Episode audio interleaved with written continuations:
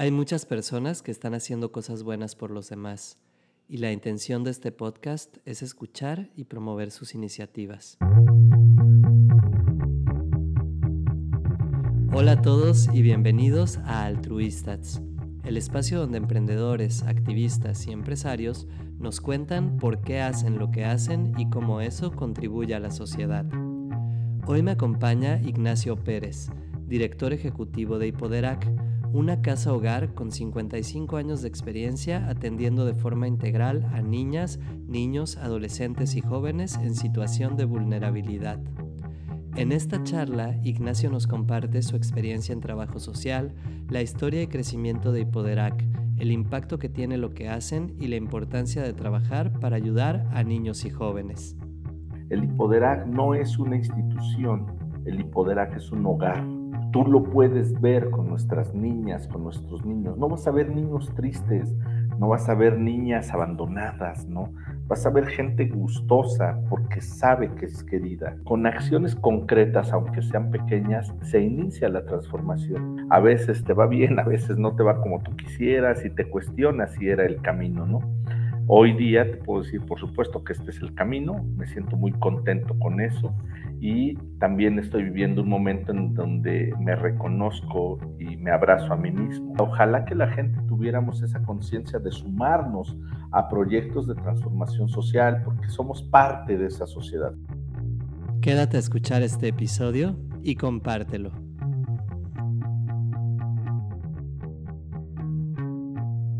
Hola Ignacio, muchas gracias por estar aquí. Me da mucho gusto conocerte, platicar contigo y que nos cuentes sobre tu camino en trabajo social, tu experiencia como director ejecutivo en Hipoderac y todo lo que hacen para ayudar a niños, niñas, adolescentes y jóvenes desde su organización. Y para entrar en todo esto, quiero empezar preguntándote, ¿a partir de qué experiencia decides dedicarte al trabajo social y qué te hizo continuar en este camino por más de 20 años?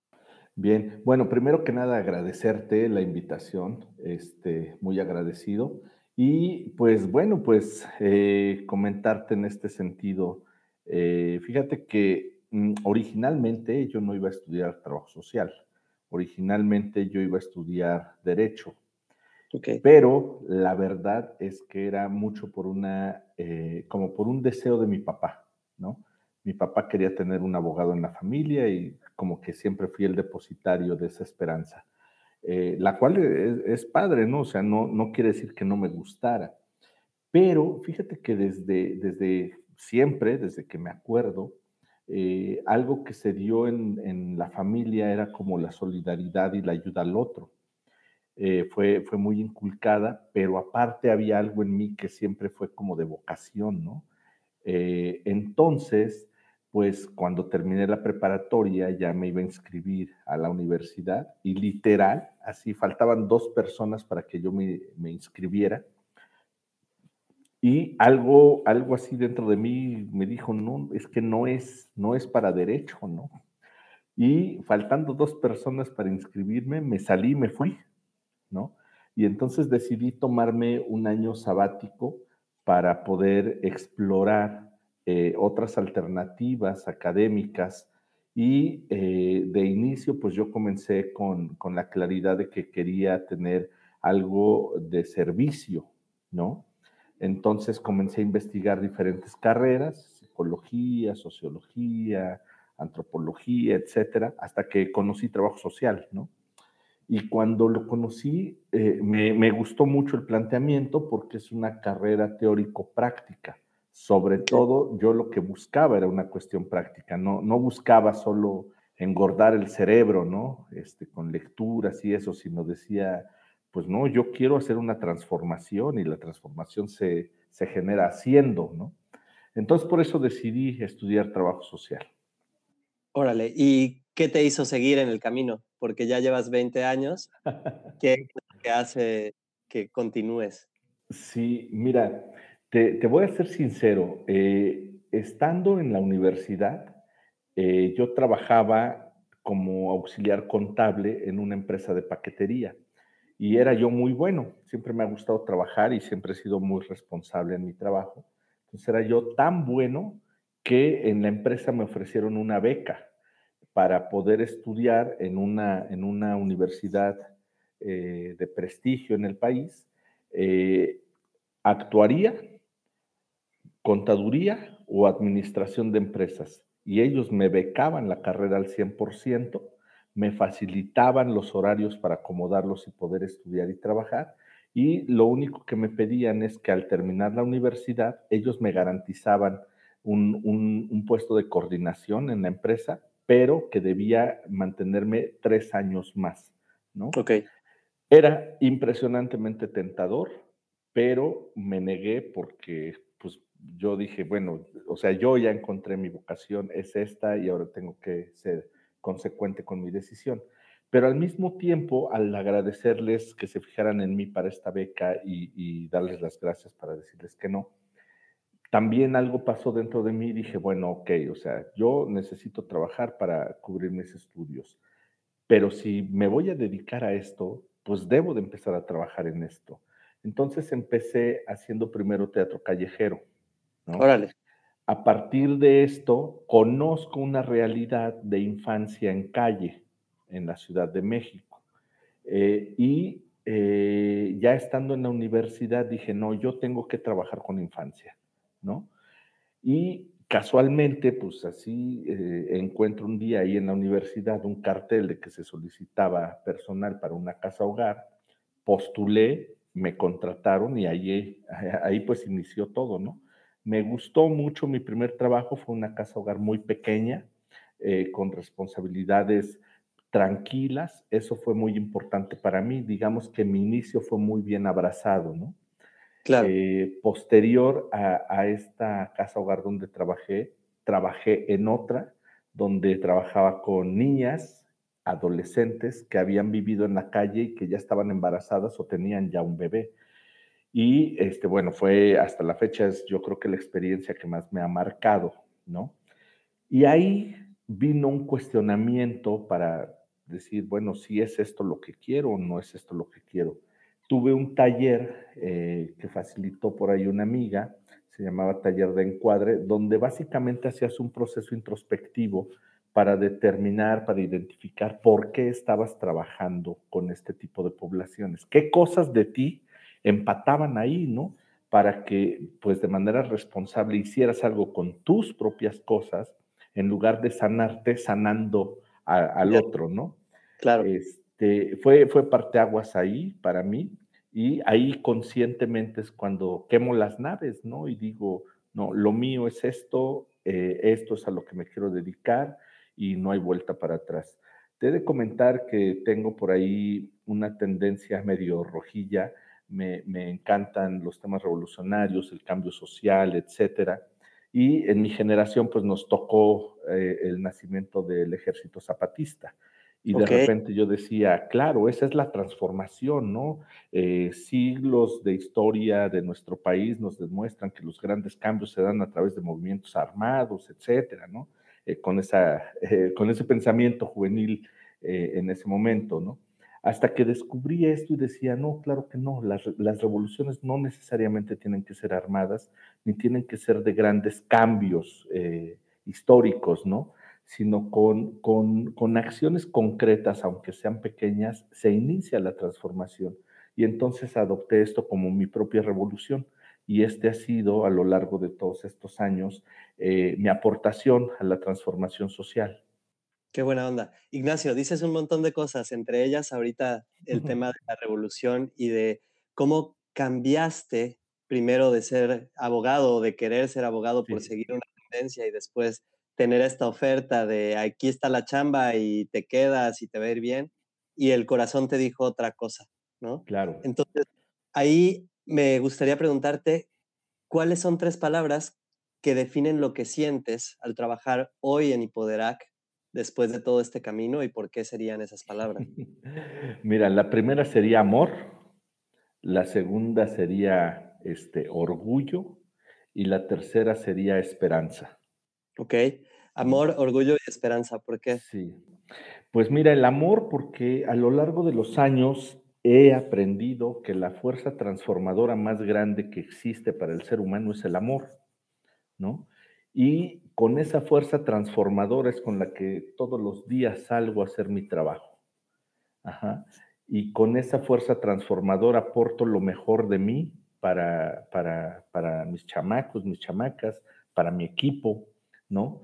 Y, este, y de veras soy fiel testigo de que haciendo las cosas de esa manera logras cosas impresionantes, ¿no? El orgullo, porque también eh, mm, hay un reconocimiento actualmente a mí mismo, ¿no? Eh, una satisfacción propia, una satisfacción personal, en donde de veras este, muchos años anda uno a ciegas, ¿no? Que de repente dices, híjole, pues ya decidí esto, a veces te va bien, a veces no te va como tú quisieras y te cuestionas si era el camino, ¿no? Hoy día te puedo decir, por supuesto, que este es el camino, me siento muy contento con eso y también estoy viviendo un momento en donde me reconozco y me abrazo a mí mismo, por eso esa parte de orgullo. Y la tercera, la de esperanza, porque pues al final del día también lo que te diría pues es que con todo tu trabajo, con todo tu amor, lo que haces es sembrar algo en la gente con la que estás interactuando y tengo la esperanza de que eso que siembras va a generar frutos mayores de los que, de los que te esperas, ¿no? Y creo que eso es lo bonito de, de, la misión que he adoptado.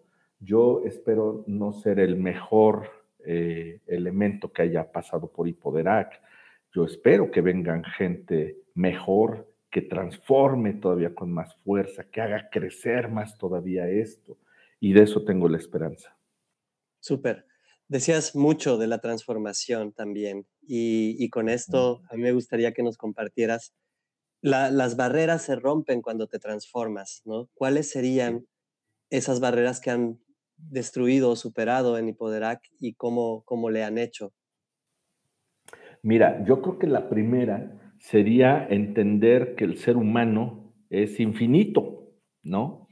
El ser humano no tiene, no tiene una, una finalidad ya establecida, ya concreta, finita, ¿no?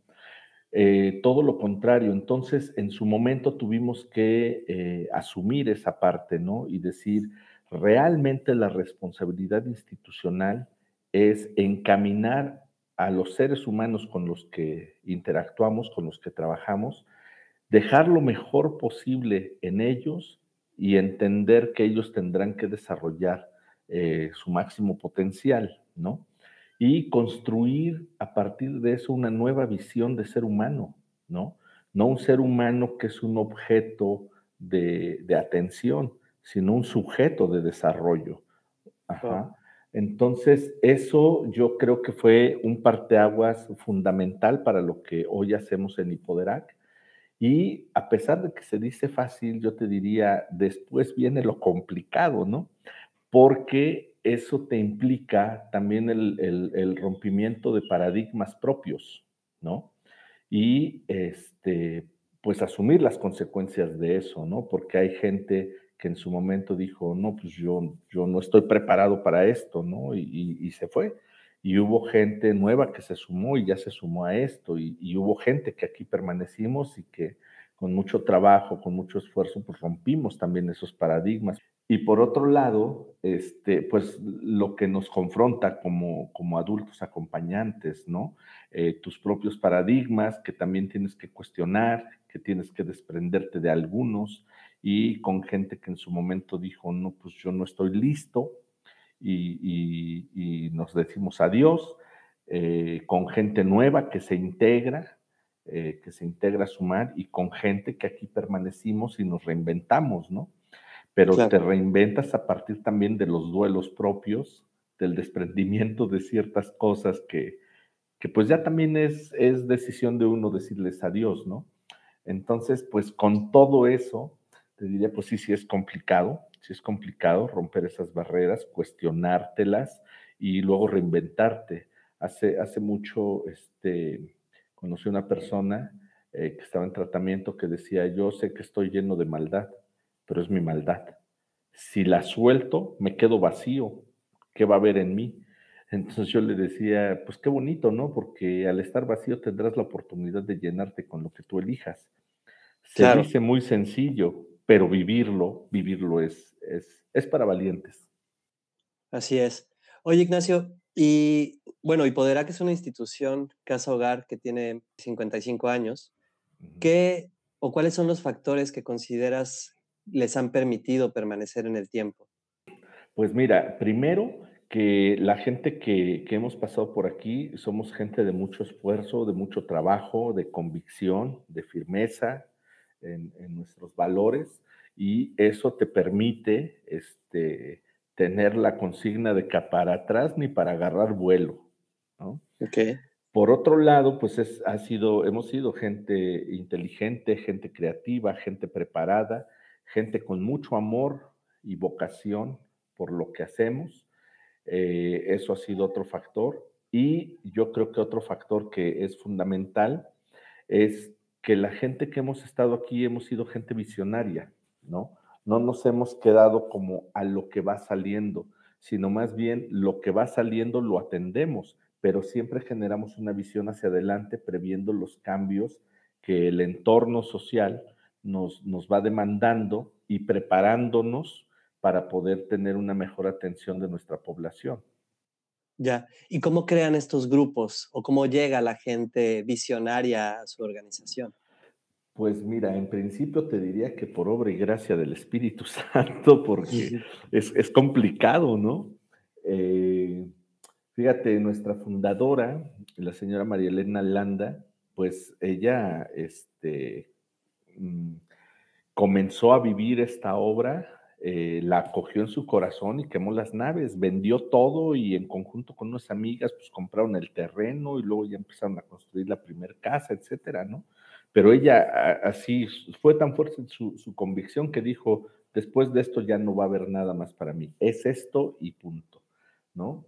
Eh, después vino su sobrino, Agustín, eh, que también pues vino a apoyar, vino como voluntario, vivió esto y dijo, no, pero por supuesto que yo aquí tengo que hacer algo, ¿no?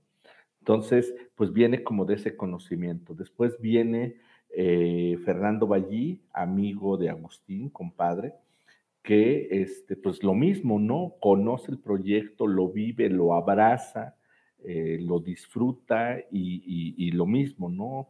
Hace una aportación de sí mismo muy valiosa al proyecto.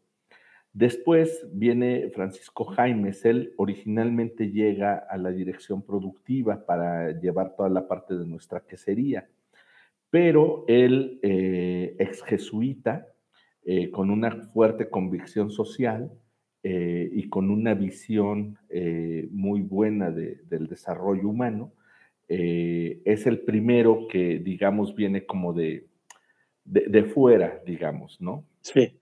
Ahora, por, por, los medios de relación institucional, alguna ocasión nos conocimos, Paco y yo, y este, pues en su momento, cuando viene una transición de direcciones entre la de Fernando y él, eh, solicita ayuda a la organización donde yo trabajaba y entonces tuve la oportunidad de venir a acompañar ese proceso de transición en ese momento. Y pues bueno, a mí el Hipoderac yo ya lo conocía y me gustaba mucho. Eh, y en ese momento me gustó más todavía a tal nivel que a mi jefe le dije, oye, dame un año sabático, me voy al Hipoderac y luego regreso, ¿no? Me dijeron que no, entonces bueno, pues ya. Pero yo me quedé siempre con, esta, con este deseo de, de un día trabajar en Hipoderac. Y posteriormente eh, se da esa oportunidad, ¿no? Se abre la dirección educativa y entonces yo trabajaba en otro lugar pero, pero Paco pues me, me llama, ¿no? Y me dice, oye, pues hay este chance, ¿no? Piénsalo. Y yo todavía le decía, pues no, no hay que pensar, lo único que tengo que pensar es cuando llego. Claro. Entonces, este, pues las cosas se han ido dando de esa manera. Sinceramente te diría, creo que eh, Hipoderac necesita profesionalizarse, institucionalizarse en ese sentido para que pueda haber alternancias eh, pues de mejor manera, ¿no?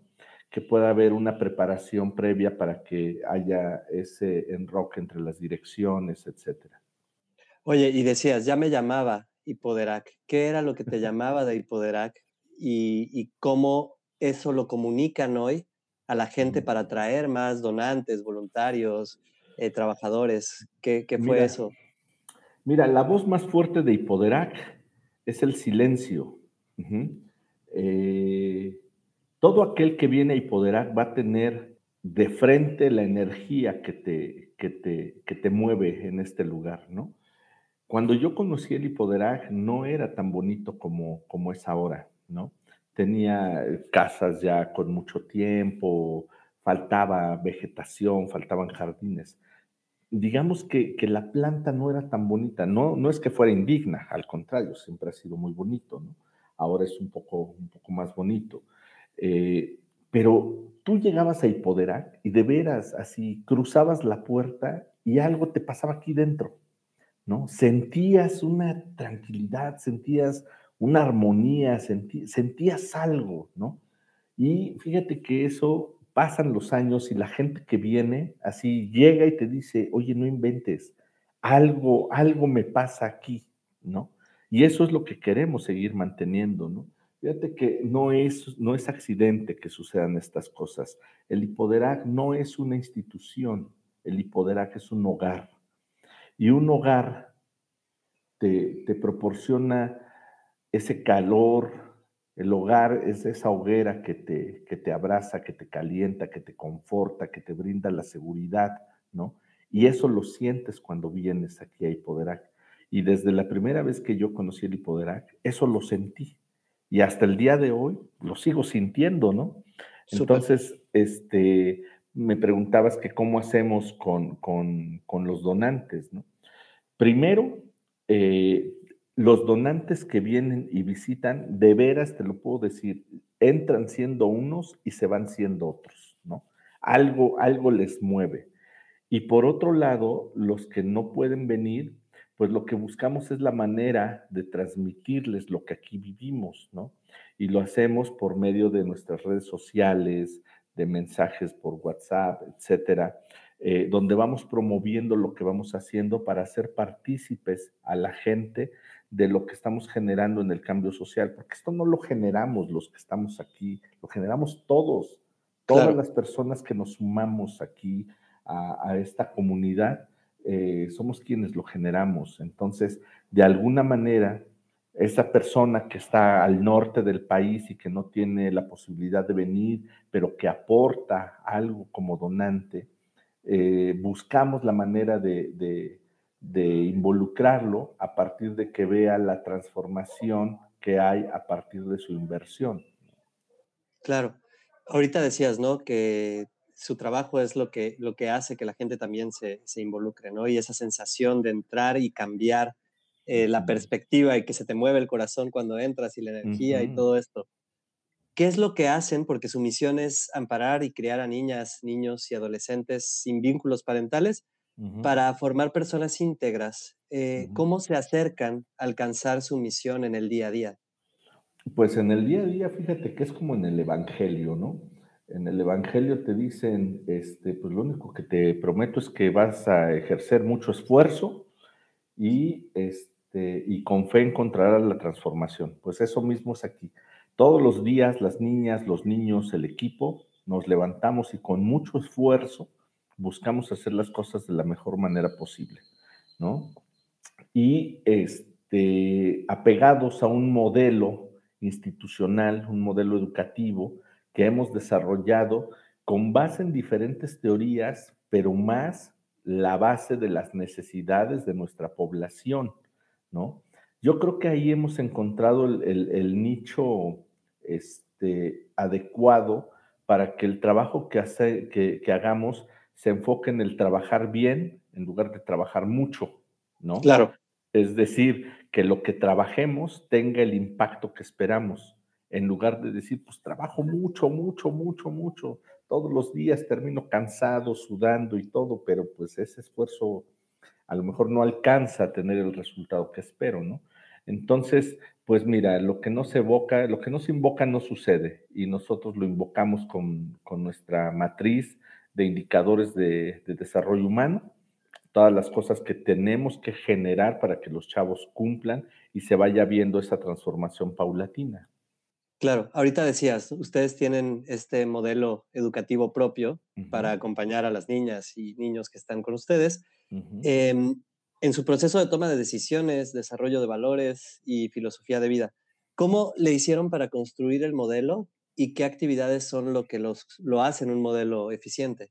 Sí, bueno, pues mira, es todo un tema porque eh, cuando me invitan a, a venir a Hipoderac, este, una de las cosas que había que desarrollar era precisamente un sistema de atención para, para los chavos, ¿no?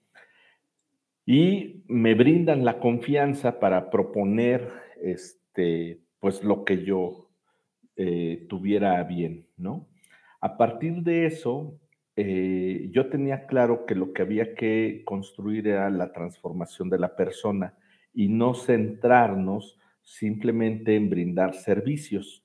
No quiere decir que sea malo, pero yo eh, creo que para una organización de vanguardia mm, tenemos que trascender simplemente de decir, oye, yo soy una buena institución porque les doy casa, porque les doy comida, porque les doy escuela, sobre todo porque tenemos que entender que esos son derechos, ¿no? Claro, Esos son derechos que todo aquel que se sume, solo por sumarse, debe tener eso garantizado.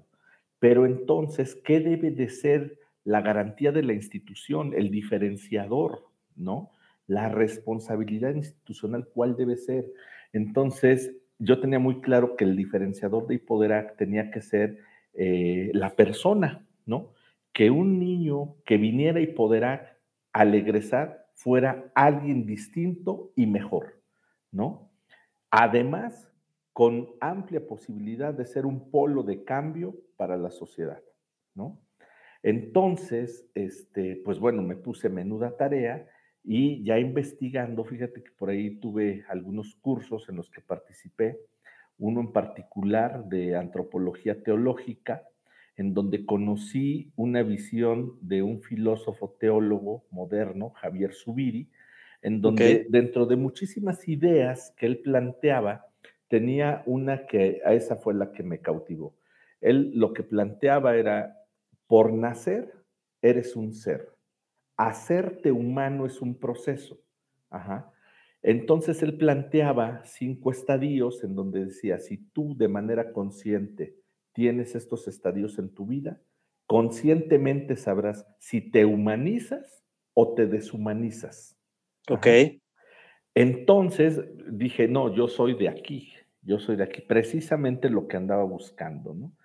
Y pues ya haciendo las ecuaciones correspondientes, decíamos, bueno, por el tiempo promedio que duran los chavos, por las capacidades institucionales que tenemos, este, y, y por la, eh, las ganas y entusiasmo que tenemos, no podemos garantizar esos cinco estadios, pero sí podemos garantizar tres que deben ser la responsabilidad formativa de la institución, ¿no? ok, y además acoplados a las necesidades de nuestra población.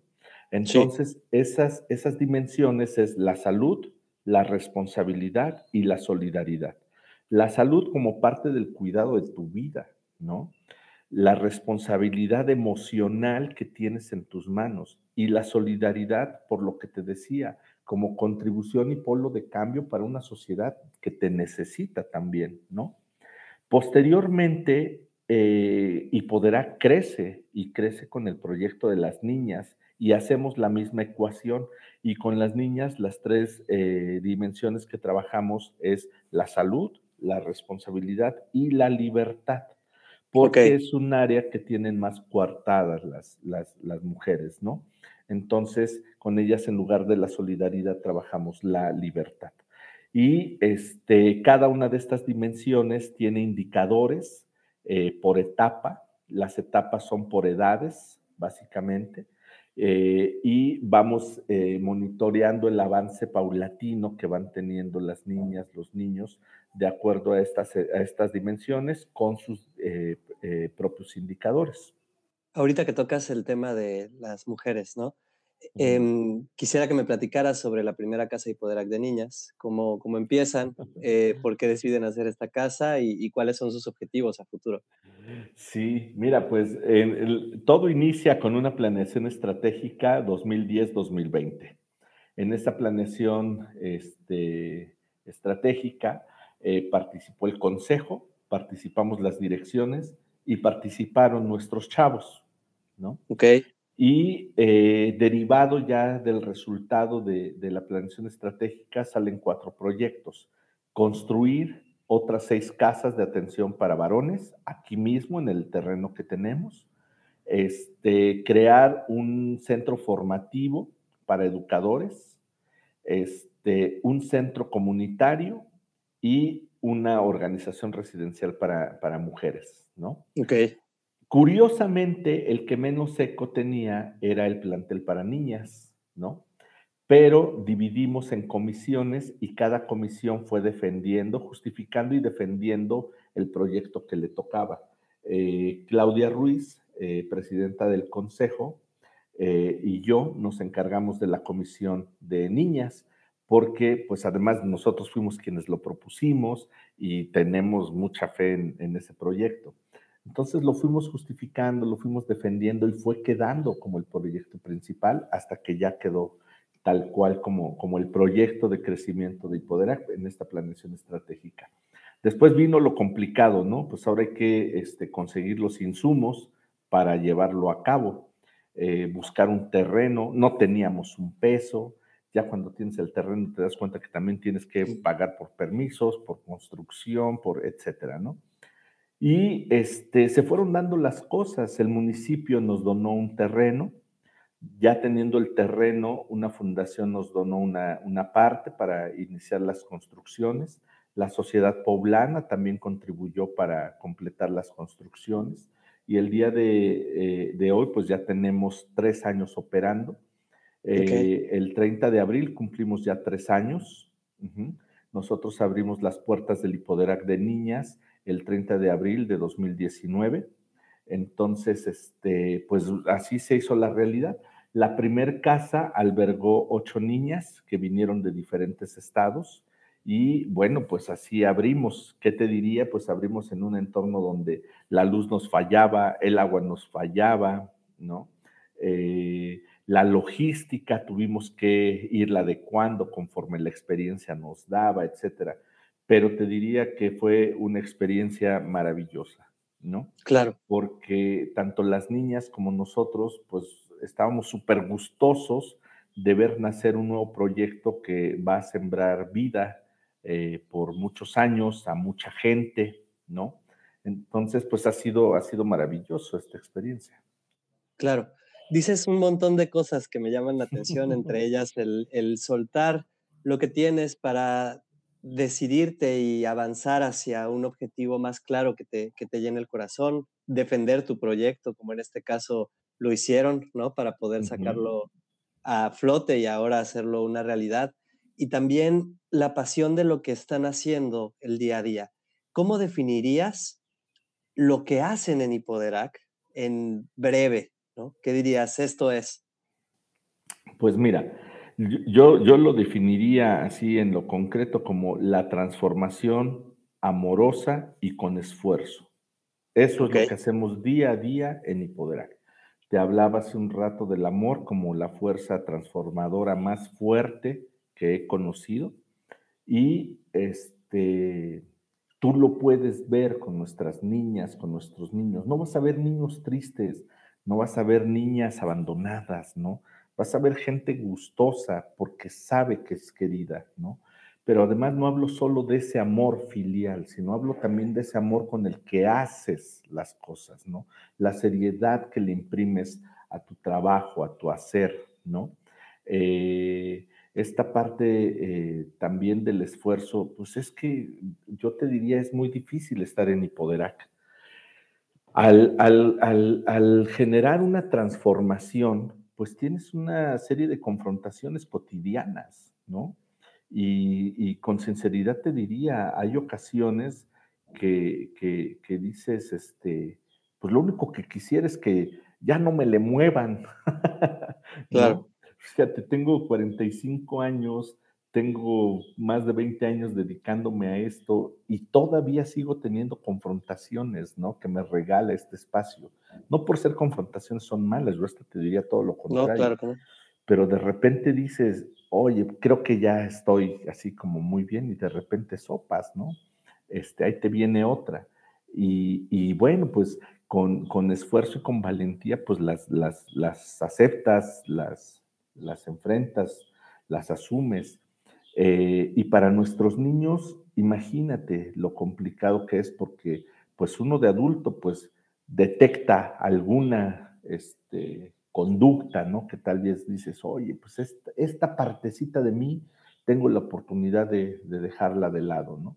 Y te cuesta y te vuelves mañoso y le quieres dar vuelta, pero pues bueno, al final le entras. Lo que hacemos con las niñas y con los niños es no decirles esta partecita de ti, sino decirles, oye, esta vida que tienes, ¿no? Hay que resetearla, hay que reiniciarla y, llenarla de nuevo, ¿no? Y llenarla de nuevo de, pues, de algo bonito, ¿no? Que tú elijas además. Claro, era lo que decías hace rato, ¿no? Te vacías y tú decides con qué llenarte, ¿no? Pero tienes que vaciarse.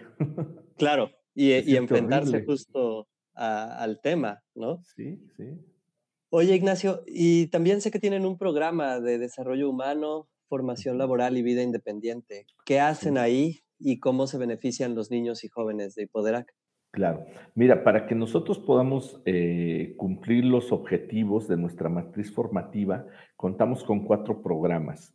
Eh, el programa de formación humana, de desarrollo humano, perdón, que es donde hacemos toda la parte de acompañamiento emocional. Nosotros no damos psicoterapia nosotros trabajamos a partir del counseling, ¿no? Que, es, que es un acompañamiento práctico donde buscas que el sujeto encuentre la forma de solucionar sus conflictos, ¿no? ¿Por qué lo hacemos de esta manera?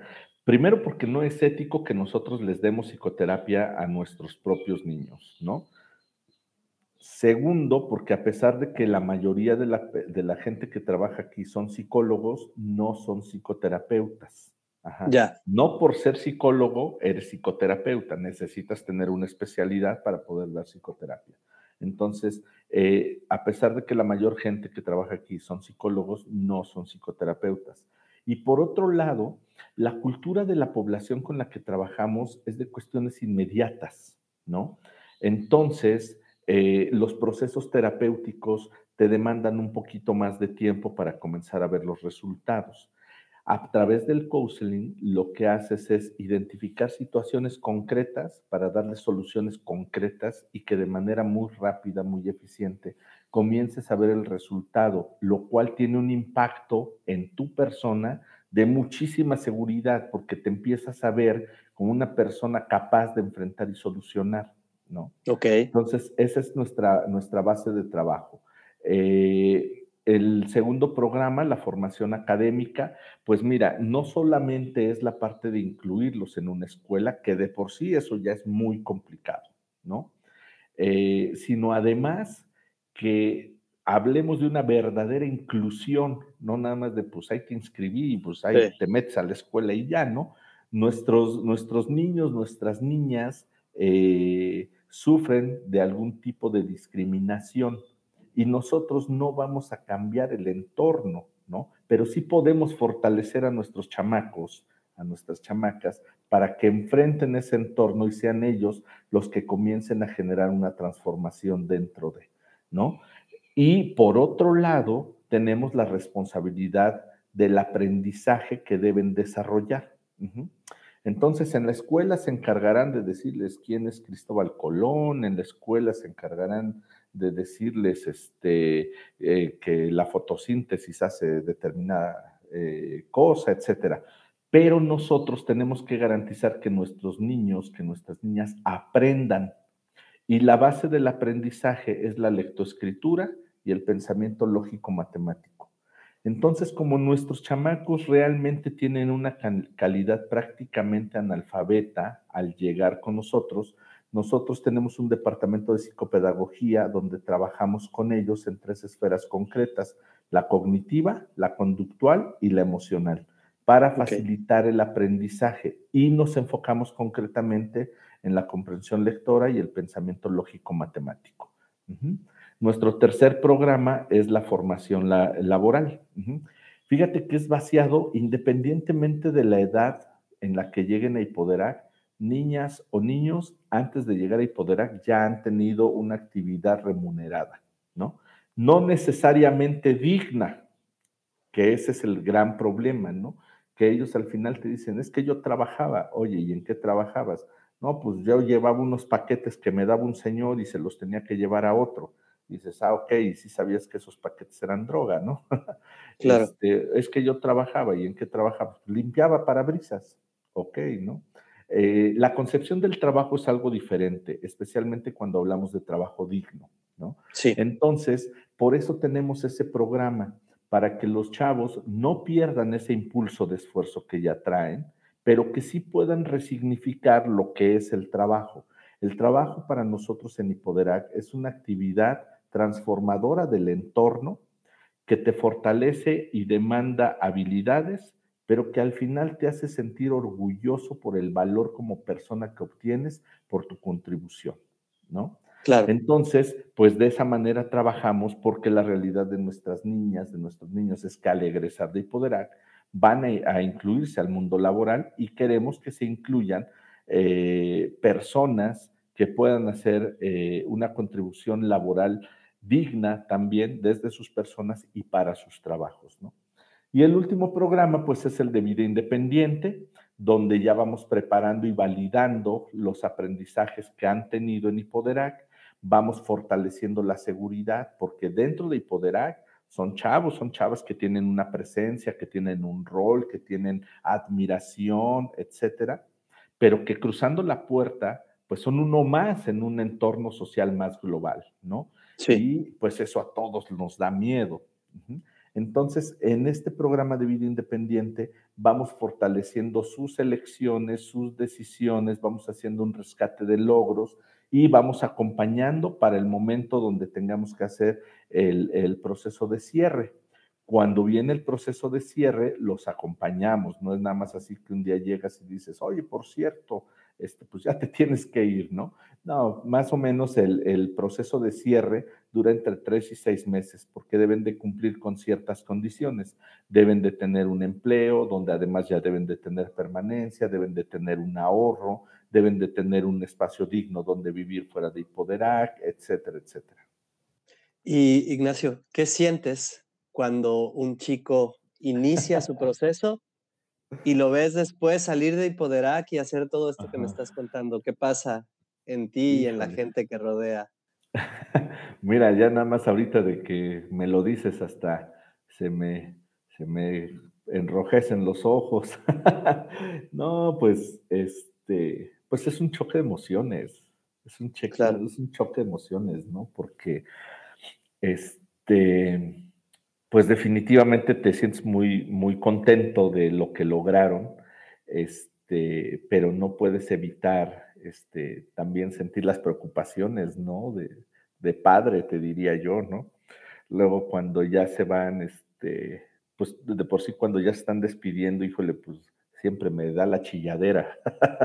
Claro. y, y, y ahí le estás diciendo las mil recomendaciones, ¿no? Como, como yo sé que ya te preparamos, pero hoy te va este, lo intensivo, ¿no?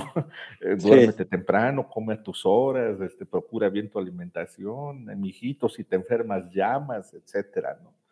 Este, y, y, luego vienen unos días donde pues, estás preocupado, ¿no? Porque dices, bueno, pues ya, ya se fue, ¿cómo estará? No, no ha llamado, no ha escrito, etcétera, ¿no? Y poco a poco, pues también vas aprendiendo a lidiar con eso porque pues también debes de tener confianza en lo que, en lo que ya hicieron, ¿no? Y la seguridad y la tranquilidad de que estás eh, contribuyendo para que egresen de aquí personas responsables. Justo lo que decías hace rato, ¿no? Sí, sí, porque además... Cosechar lo que Claro, porque además pues lo ves con los chavos egresados, ¿no? Los chavos egresados que, que que, están cerca de, nosotros, pues los vemos y todo eso, y de veras así, este, superan las expectativas que tenías, ¿no? Entonces eso también te da tranquilidad y seguridad para pues los nuevos que, que, van a egresar, ¿no? Pero sí te diría, sí, sí es un choque ahí medio extraño porque por un lado te da mucho gusto, pero por otro lado te da mucha preocupación y por otro lado te da hasta tristeza, ¿no? Y, sí. y pues con todo eso pues hay que aprender a lidiar. Claro. Ignacio, me encantaría que me platicaras sobre la marca de quesos Villanolasco, porque están bien buenos, cómo inicia la idea, quiénes son los encargados de preparar sus productos y cómo han logrado las alianzas que tienen con hoteles, restaurantes y tiendas en el país. Claro, mira, pues eh, históricamente el Hipoderac ha tenido a bien eh, tratar de generar sus propios recursos, ¿no? El esfuerzo, te digo que es el sello de la casa, ¿no?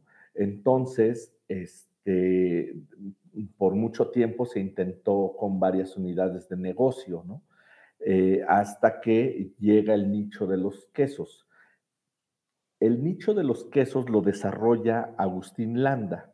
Agustín este, comienza a, a generar el proyecto y todo esto y conoce en el camino a un maestro quesero suizo ya jubilado que pues conoce el proyecto y dice, oye, pues yo ya estoy jubilado y a mí me encantaría ayudarles. Y entonces en conjunto desarrollaron las líneas de queso que ahora tenemos. Nosotros producimos actualmente 25 quesos diferentes de manera artesanal, son tipo europeo, son gourmet, y este, pues le apostamos a eso porque porque había el potencial de un mercado y realmente no había eh, producción en el país para ese mercado. Todo el queso venía de fuera, ¿no? Venía importado. Entonces, pues bueno, pues se empezó a trabajar con eso y eh, el Hipoderac al final del día se ha enfocado en especializarse en la producción para que la comercialización la pueda generar por medio de alianzas de alianzas comerciales. Entonces, por muchos años trabajamos con, un distribuidor en la Ciudad de México, que desafortunadamente la pandemia le pegó muy duro y tuvo que cerrar ese proyecto, pero nos encaminó con otro, con otro este, aliado con el que estamos trabajando actualmente y se está encargando de la distribución. Y actualmente aquí en Puebla estamos trabajando con otro distribuidor, con otro aliado que está ayudando a potenciar las ventas este, locales. Y pues afortunadamente, pues ahí vamos, ahí vamos este, retomando. Te digo, la pandemia nos pegó a todos, pero vamos ahí poco a poco saliendo a flote. Y lo que hemos visto es que nuestro nicho es enfocarnos a la producción para que con las alianzas comerciales podamos ver la distribución ya eh, en, otro tenor, ¿no?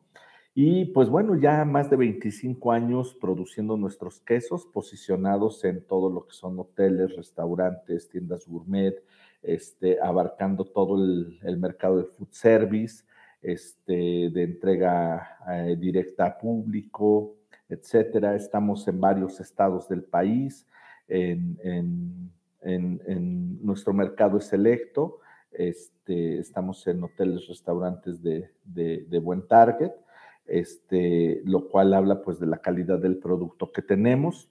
Dicho sea de paso, tenemos un, queso, producto eh, de la casa exclusivo, con el que participamos en una olimpiada de quesos en la Pencel en Suiza y ganamos el tercer lugar, ganamos medalla de bronce con ese queso y otro de nuestros quesos fue finalista, el San Maure Natural no pudo eh, tener presea, pero quedamos en un nada despreciable cuarto lugar en una Olimpiada, ¿no? Entonces, pues eso habla de la calidad de nuestros productos y eh, que no es accidente, o sea, al final del día el Hipoderac tiene esa consigna, ¿no? La calidad en lo que hace, en la atención de nuestros chamacos, en la elaboración de nuestros productos, tenemos un compromiso fehaciente de calidad.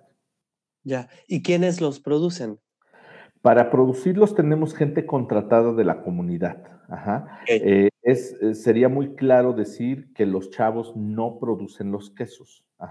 Los chavos están en un proceso formativo personal. Entonces no es así como que, no, mijito, pues Deja ahorita de los traumas, te toca producir Camembert, ¿no? Este, no, para eso tenemos gente contratada que se encarga de, de, producir nuestros productos. Y pues bueno, es gente que eh, se ha capacitado, se ha formado aquí, los, los capacitó en su mayoría el maestro quesero Rafael Perler. Y este, pues a la fecha siguen aquí con nosotros haciendo el producto de la mejor calidad. Qué buena onda. Ignacio, pues antes de pasar a la parte de preguntas rápidas del programa, me gustaría saber qué consejo le darías al Ignacio del pasado y cuál al Ignacio del futuro. Yo creo que les daría el, mejor, el, mismo consejo. Todo va a estar bien. Qué chido. Sí, confía, ¿no? Hace, hace muchos años este, entré a esta vocación con, con mucho amor, pero también con dudas, ¿no? Y yo le diría a, a, ese Ignacio, confía, todo va a estar bien. Y al del futuro le diría exactamente lo mismo. Qué buena onda. Súper. Eh, Ignacio, ¿qué crees que haría que Hipoderac siguiera creciendo? ¿Qué, ¿Cuáles son los factores que tú dices, esto nos va a ayudar a seguir creciendo? Definitivamente el primer factor que vería sería la suma de más gente, ¿no?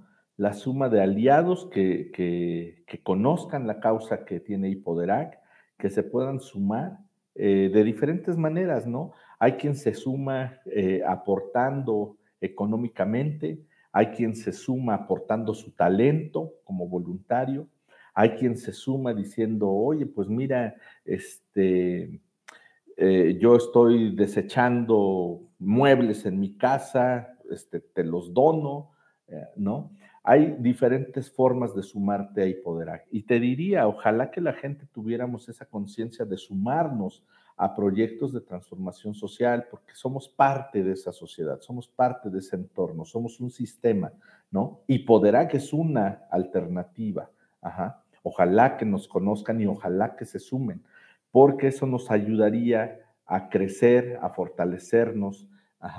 Actualmente, así como tenemos el proyecto de niñas, estamos ya abriendo un proyecto de formación tecnológica para nuestros chavos, para nuestras chavas, pero también para los de la comunidad.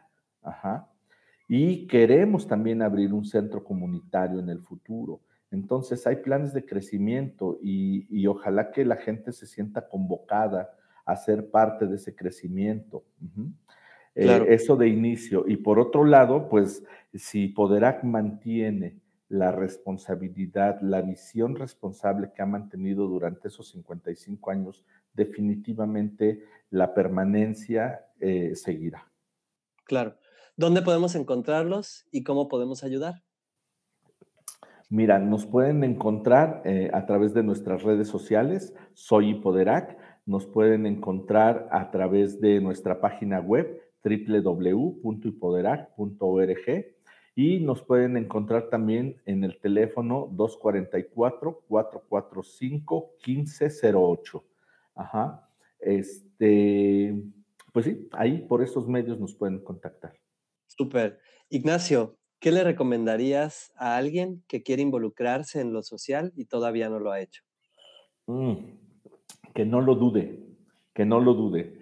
Cuando, cuando dudamos, nos preocupamos más por buscar las certezas que por hacer las acciones. Y por experiencia propia te diría, al hacer, al tener las acciones, se te van las dudas. ¿no? Claro. Eso te va fortaleciendo. Entonces, no lo dudes, da el primer paso, este, aviéntate y lo demás se va a ir dando. Excelente. Si pudieras crear algo que ayude al mundo, ¿qué sería y por qué? Mm. Si pudiera crear algo que ayude al mundo, híjole, no, pues esa sí está complicada. Eh, mira, a mí me gustaría crear conciencia y eso es complicadísimo de crear porque es un proceso personal. Pero si pudiera crearla, la crearía y solo enfocado en algo, en algo muy concreto, en, el bien, en entender que el bien es una fuerza que se esparce, que se contagia, tú prendes la tele, ves las noticias y solo ves lo malo, lo malo, lo malo, la maldad, ¿no? Y, ves cómo la maldad se esparce, pero el bien también se esparce. Y a mí me gustaría este, que pudiéramos crear esa conciencia de, lo trascendente que son nuestros actos y si la tenemos, eh, encaminar nuestros actos al bien para que se esparza. Súper. ¿Libro, película o documental que nos recomiendas y por qué? Uy, este, híjole, pues es que, mm, no, pues también me lo pones difícil porque se me vienen muchísimos a la mente, pero mira, a lo mejor te diría, eh, mi película favorita de muchísimo tiempo se llama Bajo California, El Límite del Tiempo, es una película mexicana de hace varios años, eh, es con Damián Alcázar, eh, filmada en Baja California. Y eh, esa película me encanta porque, este, primero, Baja California para mí es un lugar mágico, ¿no? Es, tiene una conexión muy extraña y muy profunda conmigo. Y por otro lado, pues la película habla pues como de un proceso de transformación, ¿no? De, de, una persona, ¿no? De, de las cosas a las que te puedes confrontar, pero cómo al final las trasciendes para emerger, para emerger la mejor versión de ti, ¿no? Entonces, pues esa me gusta mucho. Buena onda. Ignacio, pues antes de pasar a la última pregunta del programa, agradecerte tu tiempo y esta plática. Me deja mucho este rollo de la transformación, de saber, de vaciarte, de llenarte con cosas buenas, de hacer algo por los demás, de dejar ir también a cuando quieres a alguien tanto y lo ves crecer y avanzar y, y que pueda superarse. Entonces, pues para cerrar, me gustaría preguntarte cuál es tu frase favorita o una frase que te inspira a trabajar todos los días. Híjole, pues mira, justo, justo la, la decía hace un rato. Este, en este momento, pues la primera que se me viene, que se me viene a la cabeza es que lo que no se invoca no sucede, ¿no? Y, y yo creo que ahorita, pues es algo que, que me mueve mucho, ¿no? Porque pues yo quiero invocar lo mejor para estos chamacos, ¿no? Y si no empezamos invocándolo, no vamos a hacer que suceda. Entonces, eh, yo creo que hay que enunciar claramente lo que queremos lograr, porque lo demás lo vamos a hacer simplemente con trabajo y esfuerzo, ¿no? Pero si no tenemos claro a dónde queremos llegar, Ahí te va otra frase. La manera más fácil de perderse es no saber a dónde vas. Bueno, pues hasta aquí este episodio de Altruistas. Muchas, muchas gracias por escucharnos. Recuerden seguir a Hipoderac en Facebook e Instagram y visitar hipoderac.org.mx. Yo soy Memo Tadeo y esto es Altruistas. Hasta pronto.